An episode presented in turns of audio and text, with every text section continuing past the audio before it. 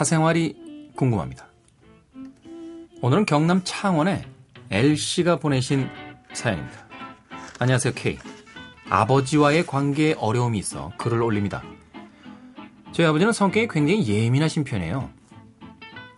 술을 드시고 어머니께 폭력을 행사하거나 결격 사유가 분명한 건 아니지만 반찬이 마음에 안 들면 어머니께 신경질을 부리고 가족 간의 의사소통에 있어 일방적이고 가족을 아껴주는 마음이 전혀 없으십니다. 그리고 반대로 자기 마음대로 안 되면 상처도 잘 받으시는 편이에요. 그 상처를 다시 가족에게 신경질로 답하셔서 저희 가족은 웬만하면 아버지께 져주는 편입니다. 아버지는 대학을 나오시고도 조직 생활에 적응 못해 이십 년을 백수로 지내시다 지금은 택시 운전을 하시는데요. 현실에 열등감이 많고 자기 위안인진 몰라도 가족 위에 군림하시려는 모습이 조금은 병적이세요. 어머니와 저는 소심한 성격이라 그런지 우울증으로 정신과 병원에서 통원 치료를 받았습니다. 아침 저녁으로 약을 먹고 있는데 직장 동료분들이 넌 왜 그렇게 자주 꾸벅꾸벅 조냐 하는데 제 마음에서 눈물이 흘러요. 아버지는 도박으로 집도 날리시고 어머니께 평소 생활비를 주시지 않기 때문에 삼십 년 동안 고생하신 어머니를 생각해 저와 누나가 집안 경제를 맡고 있습니다. 살짝 힘들어요. 그리고 어머니가 너무 불쌍하십니다. 사실 지금도 제가 이 글을 왜 쓰고 있는지 모르겠어요. K 형님, 저는 도대체 어떻게 해야 할까요? 마음 같아선 아침 저녁으로 아버지 볼 때마다 분이 풀릴 때까지 소리라도 지르고 싶습니다. 골이 깊게 패였군요.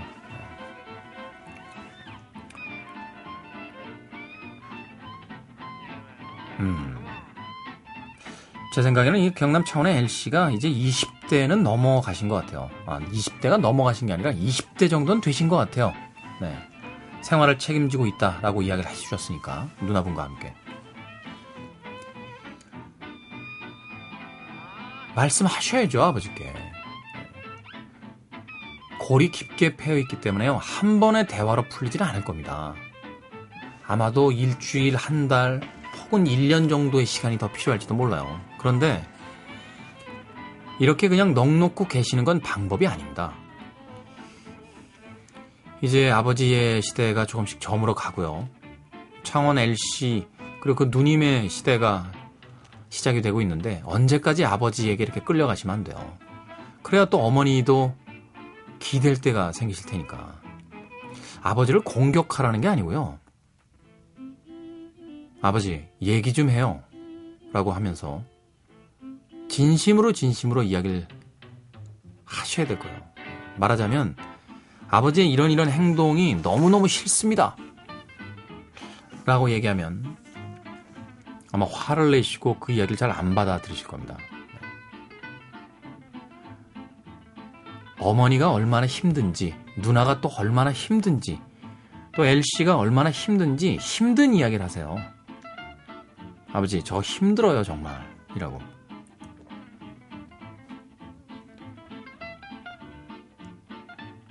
사실 뭐 행동을 이렇게 하신다고 하십니다만 부모인데 자식이 힘들다는데 거기다가 뭐 앞에서는 대화의 기술이 없으시니까 소리를 질러대실 수도 있겠습니다만 그 자리를 또 벗어나시고 나면 자기 아이들이 한 이야기가 머릿속에 굉장히 오랫동안 남을 거예요. 하루에 변할 수는 없습니다. 저도 기억해보면요. 저희 아버지하고 저하고 이렇게 살가운 관계가 아니었어요. 어릴 때 저도 반항을 많이 했고 또 저희 아버지도 굉장히 무뚝뚝한 성격이셨기 때문에 옛날 아버지들 왜 자식들하고 하루에 한 두 마디밖에 안 하시잖아요. 아버지 간다. 아버지 왔다. 이거밖에 뭐 별 얘기를 안 하시니까. 제가 대학 다닐 때 정말 아버지하고 크게 싸운 적이 있습니다. 그리고 나서 한 일, 이 년 말도 안 했어요, 아버지하고. 저도 이제 머리가 다 컸다고 생각을 했으니까. 근데 시간이 지나고요. 아버지가 좀 나이 들어가는 모습을 이렇게 보게 되면서 문득 그런 생각이 들더군요. 예전엔 조금의 미움도 있어서 무조건 아버지한테 이기고 싶었습니다만 자기 부모를 이겨서 어디다 씁니까? 자기 자식을 이겨서 또 어디다 쓰고요. 이건 골을 집어넣고 두 손을 번쩍 드는 스포츠 경기가 아니잖아요. 결국은 이야기를 시작하셔야 돼요.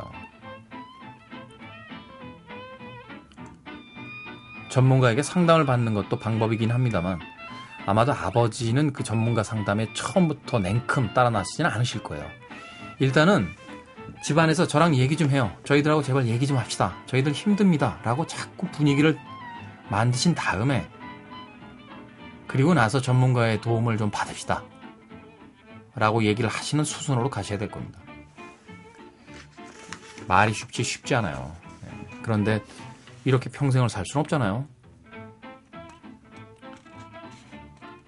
늘 드리는 이야기입니다만 자전거도 그렇고 달릴 때도 그렇고요. 항상 첫발 뛰기가 힘듭니다. 첫발을 뛰면 그 다음부터는 조금 길이 엇나가는 한이 있더라도 어떤 방식으로든 앞으로 갑니다. 용기를 좀 내셨으면 좋겠네요. 네. 아버지와 이야기를 시작하시고 어떻게 이야기가 돼가고 있는지 다시 한번 사연 보내주세요.